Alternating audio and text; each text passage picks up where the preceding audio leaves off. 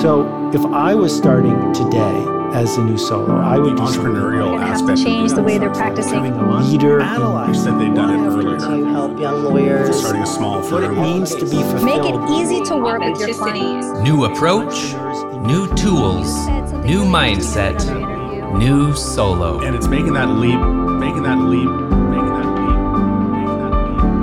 Welcome to another episode of New Solo on Legal Talk Network. I'm your host, Adriana Linares, and today I have a really great guest who's been on the show before. Back in October 2019, Daniel Whitehouse came on, and we had a long talk about terms of service because many attorneys like to use an at Gmail or a free Dropbox or an Outlook account, which are free services. And many times, y'all don't read the terms of service and understand what you're doing when you're using something that's free versus paid. So, if you want to really dive into that, please go back and look for the episode from October 2019. It's called Did You Really Read Those Terms of Service? Daniel Whitehouse was my guest back then, and he's back now. And I can't tell you how much I appreciate your time. Daniel, thank you so much for coming back. Thank you for having me here. And, and I will say that I'm not sure lawyers are reading those terms of service now, even though, you know, we're, we're a few years after we recorded that episode. But I do think the message uh, was hopefully clear then that don't use free services because you are not protected in many areas that we can probably get into when we talk about uh, our subject today but the that that premise has not gone away if if you're using a free service you are probably not protected so then the terms of service will tell you to what extent you are probably not protected That's right. If you bother to read them. And you alluded to today's topic, which we're not going to rehash that topic because I'm pretty sure if you go back and listen to that episode, everything still applies. Today, we're actually going to talk about the terms of service with some of the wonderful artificial intelligence tools and services that are readily available to us. But before we get into our topic, I think it's really important, Daniel, that you tell everybody about yourself, where you practice, the type of law that you practice, and why you're my expert today. Thank you. I'm a technology attorney that practices transactional law. So I represent a lot of technology companies. We deal with their contracts, data privacy, sometimes uh, some data security issues. Hopefully, they're listening to me on the at the beginning and not running into data security issues, but it but it does happen. So the, most of our clients are technology companies and dealing with the types of issues that we talk about and translate to law firms and the legal tech challenges that law firms face as well. So we're uh, based out of, or I'm based out of Orlando, and uh, the firm is Whitehouse and Cooper. Wonderful. So you actually write terms of service for these technology companies. All day long. Oh, I just feel like I couldn't have a better expert if I had if I had gone fishing for one in the in the pond of lawyers out there. Let me start with a real general question before we dive into some of the specifics that I want to ask you about ChatGPT and Copilot, which is every time I talk about this with lawyers, I say, "Well, you're the lawyer. Go read the terms of service." And they all kind of look at me the the way I hate to say this, sometimes the way my mom does, like, "What do I know of terms of service?" Obviously, any attorney who decided to actually, you know, dig in could read those terms of service and understand what they were saying and what the company is trying to message. So, can you give us kind of a high level? Here are the things you're looking for. Here's what you really want to see. Maybe you could even put a terms of service into an AI and ask it, does this, uh, do these terms of service meet such requirements? Do they say this? Like, give us an idea, sort of the um, cliff notes of what we're looking for when we are reading some terms of services. Great question. And the one that I always want to focus in on first is confidentiality. Who owns the data that is entered into the platform or product or whatever? What license are uh, they taking to that content? Is it purely just for purposes of delivering the service back to you, the user, who is hopefully paying for it, or are they doing something else with it? Are they are they learning from your data, your information? And if they are learning from that information, what are they doing with what they learn? For example, when we talk about AI here, we, we talk about learning from the inputs, learning from the corpus of data or uh, documents or chats or, or what have you that are input into the tool. And when they learn from those, are they using that to improve their platform and to give those responses to everyone else who's a user of their platform? Or is that learning localized just to me or my my firm, my tenant, right? So if we're talking about Microsoft 365 uh, and the users who are in my Microsoft 365 environment, I'm okay with Microsoft learning from that data and and supplying it back to my other users in my firm. I'm not okay with them learning from data and information that we might put into Microsoft and then sharing that publicly. Great example here if you're familiar with OneDrive for document storage. I'm okay with being able to share OneDrive documents in my office, in and around my office. I'm not okay sharing OneDrive documents publicly. And if we think about terms of artificial intelligence, think about what would happen if you were to share your entire OneDrive with the general public, as opposed to sharing that with your internal firm. And sometimes it's as easy as a checkbox to make a mistake that uh, I mean not not from our side from you know not not from the the end user side but for some of these products that are available on the market it's truly just a checkbox is the difference between whether they're learning just within your tenant or if it's learning the entire for the for the entire platform i just want to just explain the word tenant because I think we'll use it a lot. I used it a lot in my last podcast and I will probably use it a lot going forward. And that is, it's real simple. When you lease an office, you become a tenant of a building owner, property managers. And it's kind of the same idea with Microsoft 365, right? We are renting services from them. We are renting a server for OneDrive, we're renting a server for Exchange, we're renting services. So when you hear us talk about the tenant, it basically means your little installation and rental from Microsoft, that's your tenant. And that means that everything inside of your tenant, much like everything that would be inside of your uh, brick and mortar office, is private and confidential to you. So, is that a good analogy there when we talk about a tenant? I think it is. I think some lawyers might think of multi-tenant office spaces that have different different companies in them. And so if, if they if they do get that picture in mind, then just narrow down, keep narrowing it down. We're talking about just your space that is within that office building that is reserved for you and your employees. That's it. No one else. And kind of like you would have your own Wi-Fi inside of your office and then the next law firm next door would have their own Wi-Fi and you know the twains shall not meet. So your data is kind of the same idea with a Microsoft tenant, right? Yes it is. I think that'll help us. Okay, and then I also just want you to just say out loud Microsoft OneDrive does not share our data with the public. You are using it as an example right? I was using that as an example. Yes, Microsoft OneDrive does not share our data with the public.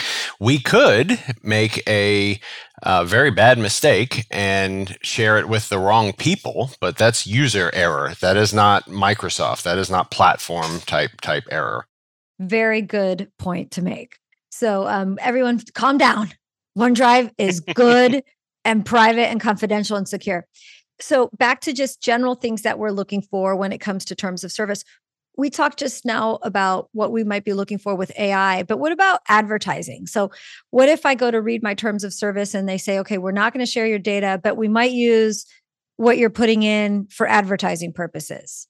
If they're using it for advertising purposes, what else are they doing with it? That means they're extracting something from our data for the purpose of being able to use it for advertising. And generally, when we say use it for advertising, if you, if you they're thinking about targeted ads back to you, so they know that you're in a certain type of you know just let's just say family law. You're they they can learn from you that you're a family law attorney, and so therefore they might target ads to you for products that are related to family law. But if they're using that information for advertising, that means they're learning something from you in order to retarget that information. It really depends on the the service that we're talking about that could be doing this I tend to shy away from that. And personally, I, I, I want to turn off as many of those uh, optional advertising settings as possible. One, because we get fewer targeted ads, but more importantly, they're, they're, we're not granting them the permission to be reviewing our information. So I, I really do try to turn that off as, as best as available. And I have a feeling that if you're reading a terms of service and they're talking about advertising, it's probably going to be a completely different type of service than using and sharing your firm data. So maybe Instagram's terms of service are going to be more, you're probably going to see more heavy language about advertising. Then you shouldn't see any of that inside of your terms of service for a business account for Microsoft 365.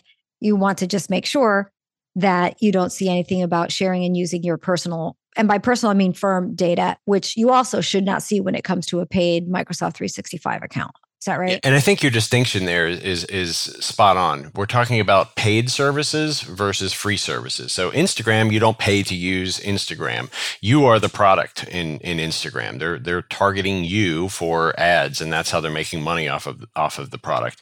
Whereas if you're paying for the Microsoft 365 Business Suite, then again you are paying for that. So so part of what you're paying for is not to have ads targeted back at you because you're you're giving them revenue from a different source. Excellent. Okay. Any other key things we should look for when we're looking at terms of service? And, and I will ask you to talk about this too. What about when I pull up the terms of service for a product, a service, or a platform that was built specifically for lawyers versus something that was built for consumers or business professionals? I think those are two different categories for sure consumer, business professional, and then a subcategory of business professional would be lawyers. Yes, there, there are, are two different categories. Uh, let me back up to what else we're looking for in the in the terms of service, because sometimes, depending on the product, it can be very difficult to find even that uh, that that suggestion around who owns what, what mm. license to to data. It might not be in the terms of service. It might be in a privacy policy instead. It might oh. be in some frequently asked questions document uh, buried in on their website one of my cues to lawyers who are, are researching products is if if you can't find what you're looking for in those documents why are they making it so difficult for you to find it? It should be in bright bold letters what the confidentiality obligations are to you as a lawyer if you're going to use that product. So um, use that as as your as your red flag. If you can't find it or uh, you have to look 10 layers deep into nested documents that could tell you some indication of, of the, the potential product that you're that you're looking at there. Flipping over to your other question around products that are marketed to specifically to lawyers or legal professionals, generally speaking, they know what we're looking for up front and they're they're working to put that information front and center for us to to tell us all about their privacy all about the security levels that they go through uh, the steps that they take to ensure that they're protecting our data what license if any they they need to our content in order to deliver the service back to us. Generally speaking those products are giving you the information that you you really need right up front. I'm not saying that that all of them are, are trustworthy. You still need to do your due diligence and and review the terms and conditions and and understand the vendor that we're talking about here. But they they should know by now the questions that we're all asking and seek to address them up front. That's excellent. And I'm glad to hear you supporting what I often say, which is read the terms of service, but, and not but, but also and if it's built specifically for legal, chances are it's what you want. And it's also likely already been vetted by a bunch of other professionals, including the IT companies and committees and technology committees for legals, for legal uh, professionals. So um, great. Okay. Anything else before we move on to our next topic that we should think about when we're looking at reading, um, digging through? Maybe don't be lazy like what you just said made me think, okay, you just said if you go to the terms of service and you don't see it there in there, it might be in the privacy policy, which they typically link to within the terms of service. Yes. Okay. If you don't find it there, you said it might be somewhere else. And I guess the suggestion is don't get lazy. And if you can't find it, maybe go look somewhere else for what you're looking for. And, and, by somewhere else, it might be a different product instead. Right. Yeah.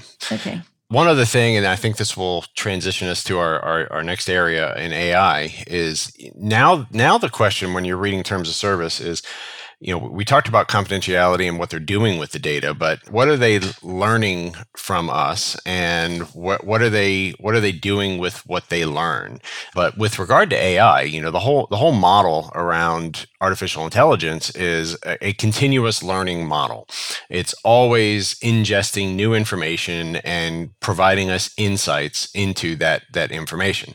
So is that learning happening from the data that that we're supplying the tool, the the LLM, the, the large language model, or is it coming from all of that that publicly accessible information and ingesting that in, into our results?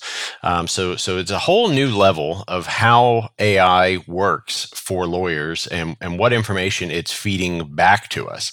Uh, we really need to know if we're submitting a query to an AI tool is it searching our information to provide us back that answer or is it going out to that that llm that it's collected from all of these publicly accessible sources and is it answering that information based on uh, that publicly accessible information perfect example when when ChatGPT was was first coming out and uh, was was making making waves.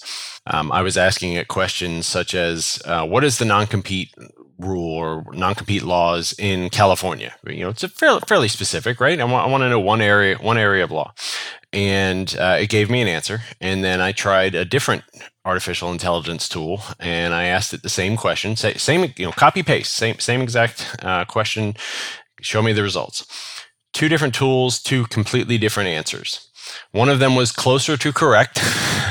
One of them was not even close. And is that because you knew what the answer should look like, which I think is really important for lawyers to realize is if you're going to use these, you want to use it you don't want to go in blind. You want to have some expectations of what you're looking for, or was this a question you'd never asked? Oh no, I knew the answer, and and okay. I was testing the tool. I wanted to see okay. how how the tool responded, and you know one of the issues we deal with is when did the tool stop learning? Uh, so with with one of the older versions of, of ChatGPT, it you know had an expiration date of I think it was September 2021. That that's when mm-hmm. it stopped, uh, you know, scouring the web for information.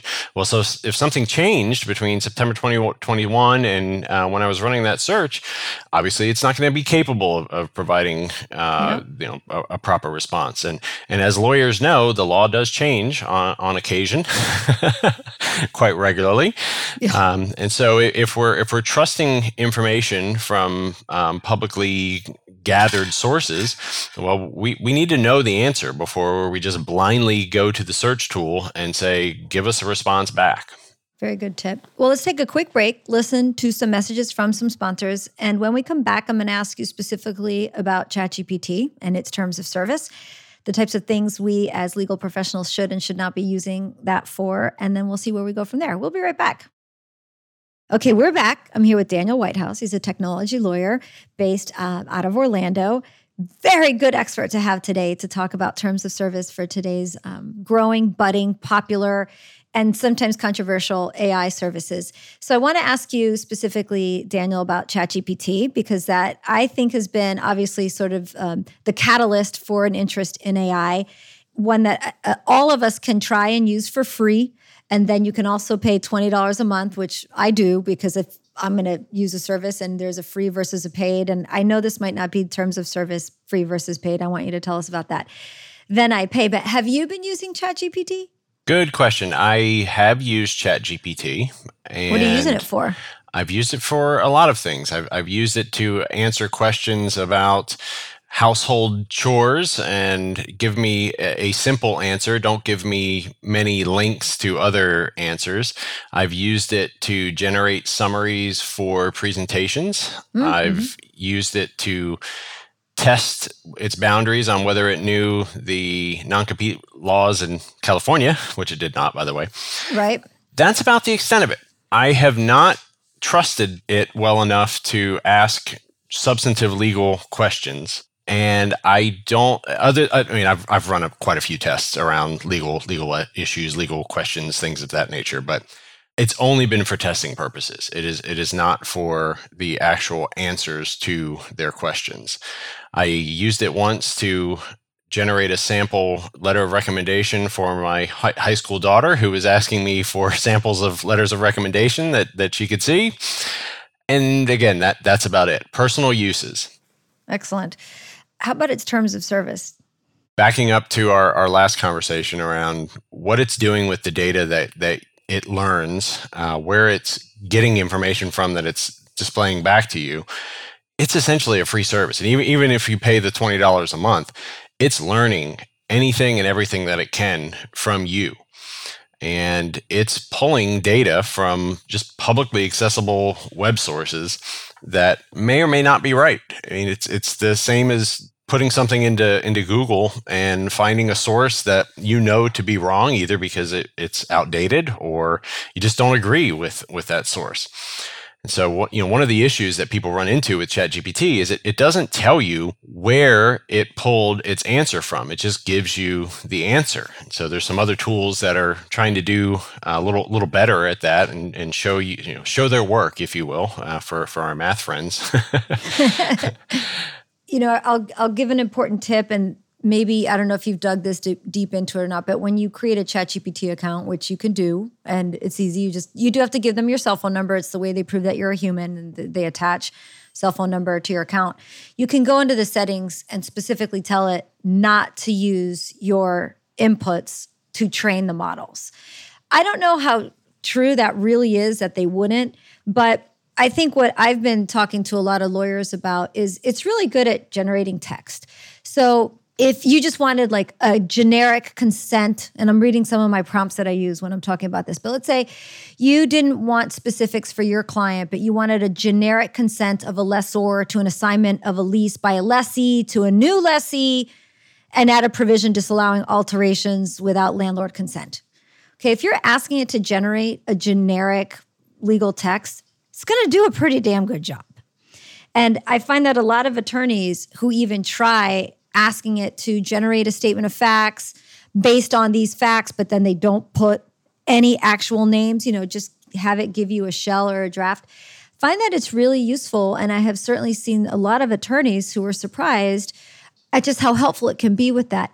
But I think the key is not trying to use it in the examples that you just gave, which is in legal research. And, you know, there are probably reasons for that. Yeah. And, and I, I'm sure most listeners have heard some of the the the, the bad stories around using sure. it for legal research and the hallucinations and you know the one case in New York that uh, just completely created a, a new case that uh, was submitted to the court and you know everything that that's evolved from that um, and so there is a, a level of trust when you're using this tool to give you specific answers back. Part of the issue is it's just pulling well unless it's hallucinating it's just pulling from from public sources. It's not pulling from legally trained tools that are uh, specific to lawyerly research mm-hmm. and and the you know precedent uh, specific court cases it, it won't tell you whether a case has been overturned like you know uh, right. uh, the, the many of the the research tools that we subscribe to outside and of course they're they're all working to catch up and, and integrate AI to cause us to to use their platforms more instead of having to go outside which which is a good thing really it's a good thing not to have to go to external sources when when you already subscribe to something uh, and so I'll, I'll say that you know my firm recently subscribed to Copilot as part of the oh. Microsoft 365 suite, which is essentially a version of of ChatGPT, and I feel a lot more comfortable entering questions and inputs into the version of Copilot that is local to our firm, our tenant, than I do just opening, you know, the the, the standard ChatGPT iPhone app or or web browser and putting anything into into uh, that. One one is because I I paid for Copilot. We pay for Copilot, and we're paying mm-hmm. Microsoft for that. And you know, Microsoft is uh, the the largest investor in OpenAI, so they're using ChatGPT in the background, but they have their own flavor of how they've incorporated it, and they're giving us the same data protections that we are accustomed to in Microsoft 365 and, and OneDrive, and you know many of the other suite of services that we use from Microsoft. So that's that's my my one personal plug for the day. well, we're going to talk about Microsoft 365 after our next break because I'm so excited about it.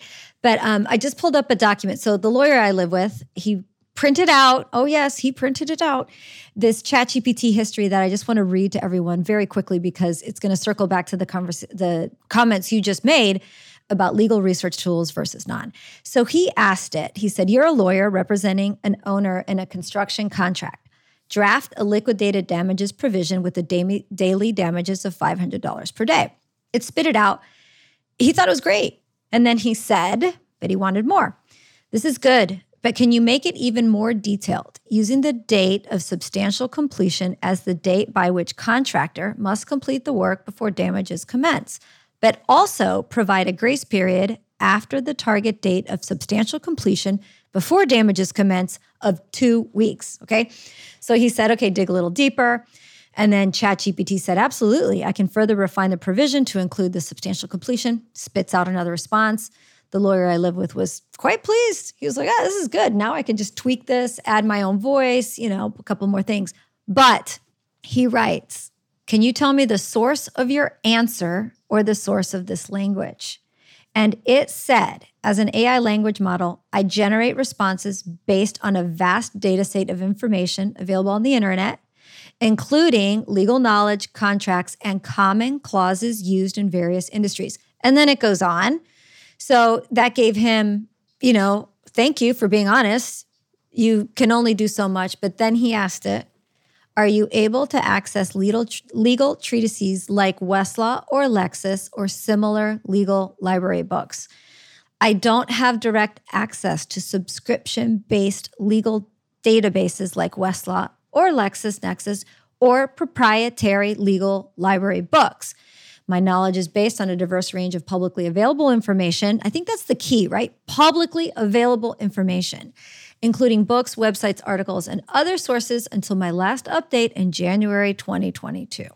So, if you're going to do legal research, you need to use LLM models that are trained on legal research, like the ones you've been using all of these years.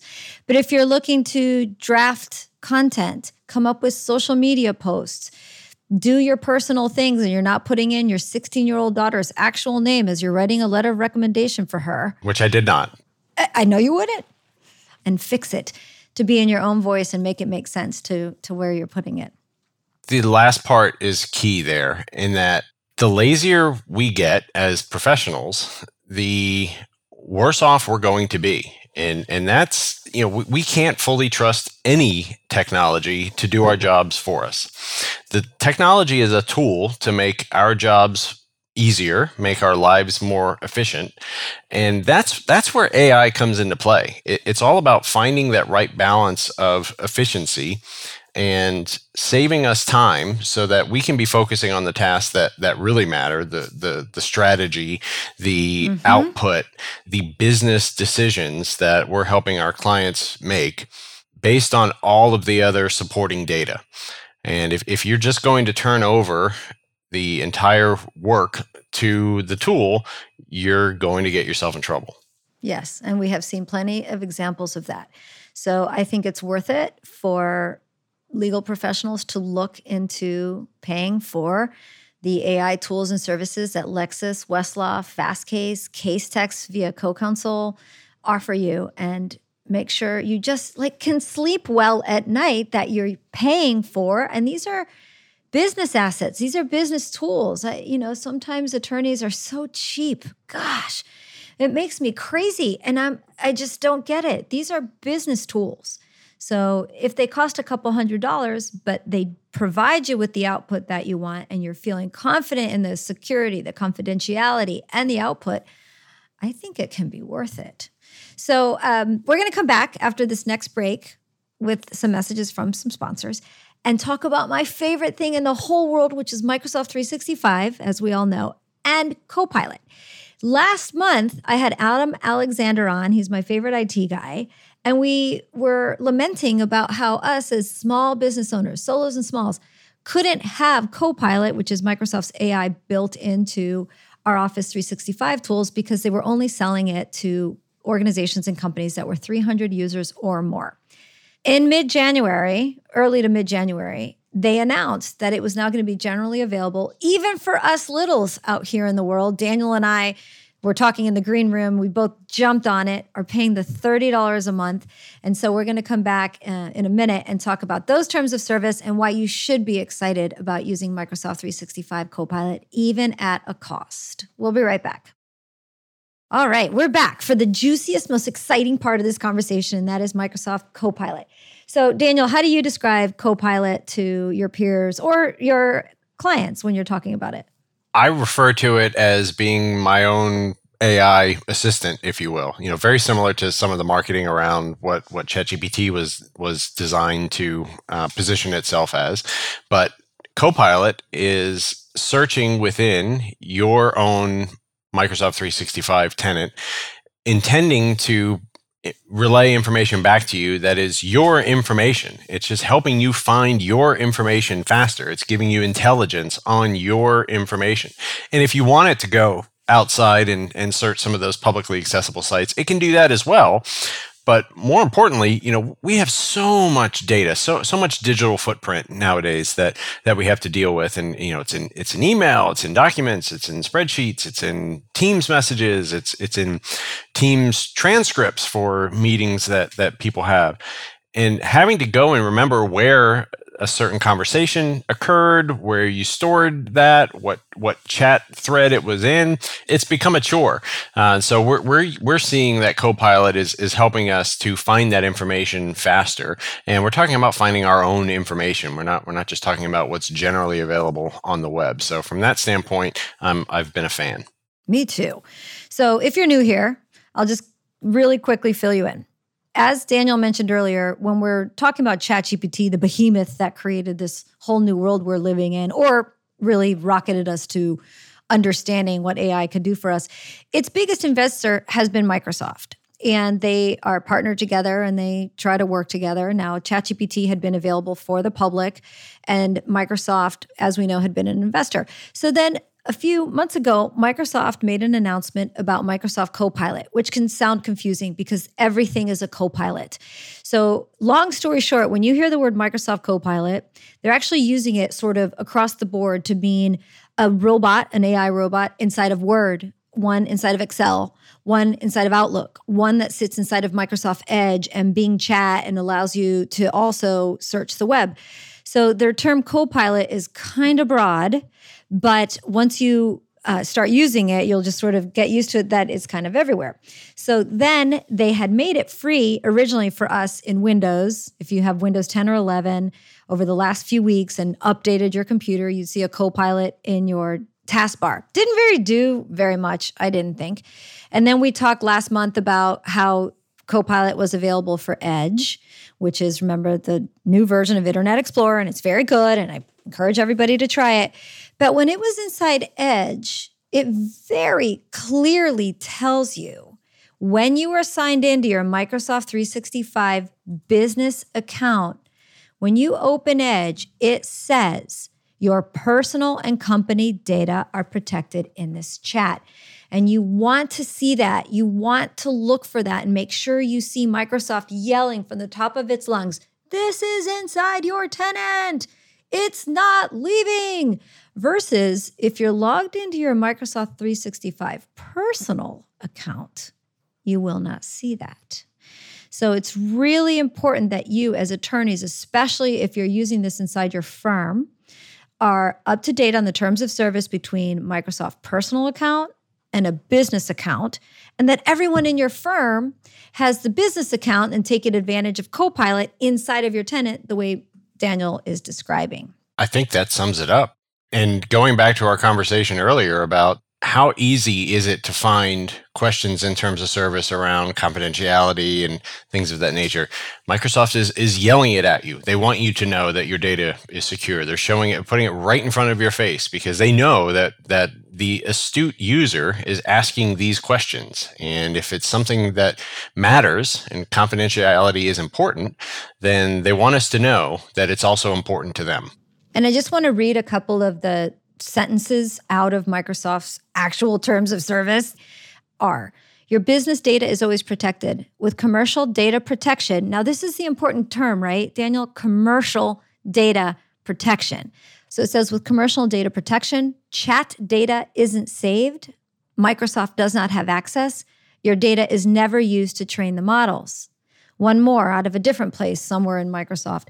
Copilot doesn't retain any of the data after the chat session is over. These measure, measures are aimed at ensuring that Copilot handles proprietary organizational data in a secure, compliant, and privacy preserving way.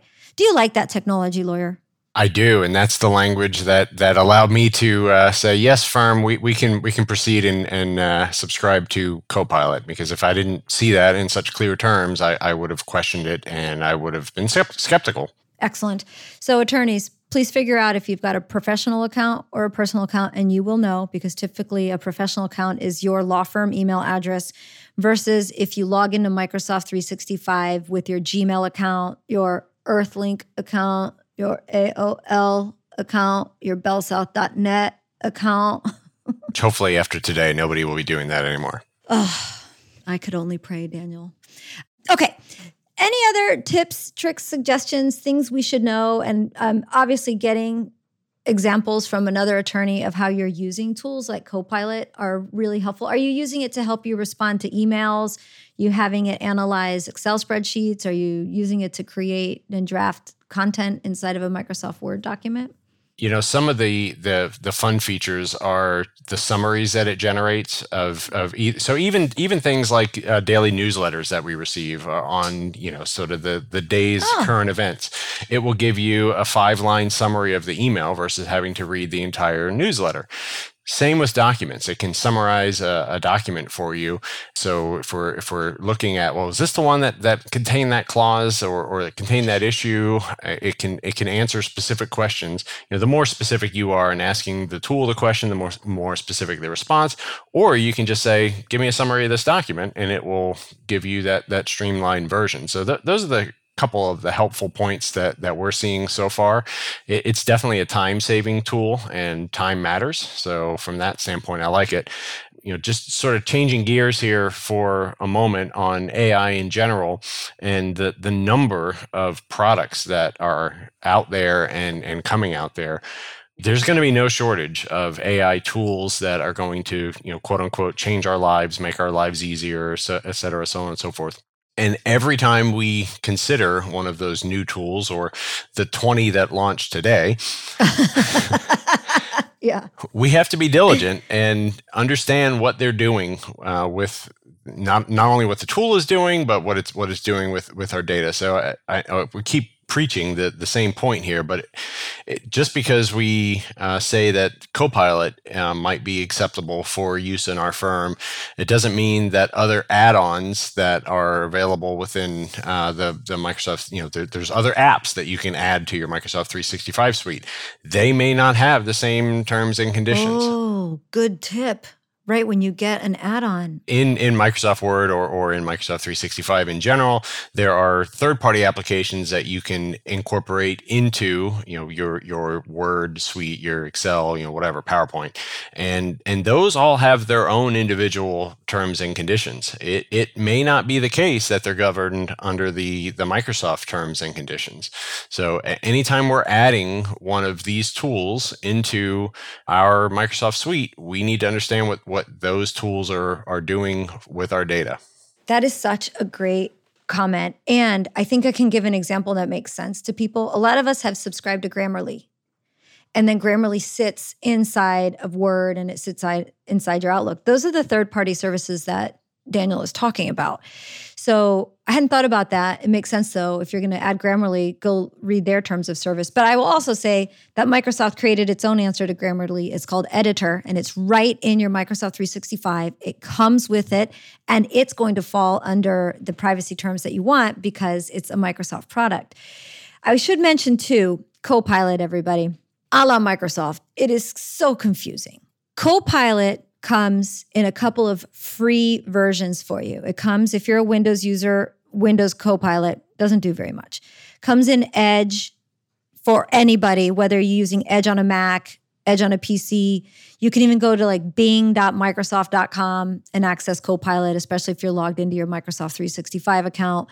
And then they had also given us a little flavor of Copilot somewhere. Okay, anyway, so you can get a little bit for free. But what Daniel and I are talking about, where you're specifically seeing a Copilot button inside of Word, inside of Excel, you pay for that. And that's $30 a month per user. You have to go into your admin account for Microsoft 365. You have to unfortunately go through this very confusing new billing setup process. It walks you through it though. So hopefully you or your IT person can figure it out. And you are paying $30 a month per user to get that higher, deeper integration of Copilot, which remember is ChatGPT on the back end, just capsula- encapsulated inside this secure format. And Daniel, do you think it's worth $30 a month for you and your firm to pay for that? So far, it is. Yeah, I mean, in, in, a few years, maybe, maybe not. Maybe there will be different or better tools then. But for you know, and the other thing is you have to subscribe for a year uh, up front. You have to make a, a one year commitment. Yep. So for one year commitment, I, I think we're we'll get our investment out of it. That's great. I want to also remind everybody it's really hard to keep up with all this. As Daniel said, the 20 products that came out today. One of my favorite resources for legal specific information, tools, and services that are being built for the legal profession is, of course, Bob Ambrogi's site at lawnext.com. Every day he's writing about updates with Westlaw, new services from Lexis. Clear Brief, Spellbook, all the tools that are being built for lawyers. And I strongly recommend you subscribe to his newsletter when you're looking for legal specific stuff. Of course, he's also a great follow on LinkedIn. Damien Riehl, R I E H L, is one of my other favorite follows on LinkedIn for what's going on in legal AI tech. Carolyn Elefant, who we've had on the show, is also a great resource for how she's really using and taking advantage of AI in her practice. And she's always talking about being secure and confidential. Daniel, do you have any resources that you can share with us about how you keep up with everything? It's really hard. I, I follow all of the same folks that you mentioned there, and and I, I certainly appreciate their their content, and you know that they they are some of the experts in, in the field, and I think are giving valid current advice. Speaking of LinkedIn, Daniel, before I let you go, tell everyone where they can find, friend, follow you, hire you, get more information from you our website is whitehouse-cooper.com. Uh, we have the firm on LinkedIn, and then of course I'm on LinkedIn, Daniel Whitehouse, and the other usual social channels, I suppose. That's great. Uh, We're not on TikTok. I, I, that that's that's not our jam. It's where you draw the line on privacy is with TikTok. I cannot thank you enough for your time. It's really important for me to have lawyers talking to listeners who are lawyers. Um, it means a lot to them and to me. So thank you for your time. Really appreciate it. Thank you for having me back. Oh, you'll have to come back as this stuff is going to be ever evolving. But maybe we won't wait four years. you know where to find me. Well, thank you everyone for listening. I hope this information was helpful. If you have any questions for Daniel or for me, please reach out to me. You can always reach me at newsolo at legaltalknetwork.com. Until next time, I'm your faithful host, Adriana Linares. I'm here to help and see you in the next episode of New Solo. Been running from nine to five, been biting my tongue for all this time. Won't let anyone cut me short. I was thinking this was the way to go, and you put up your puppet show. I say cheers to life. Just leave me alone.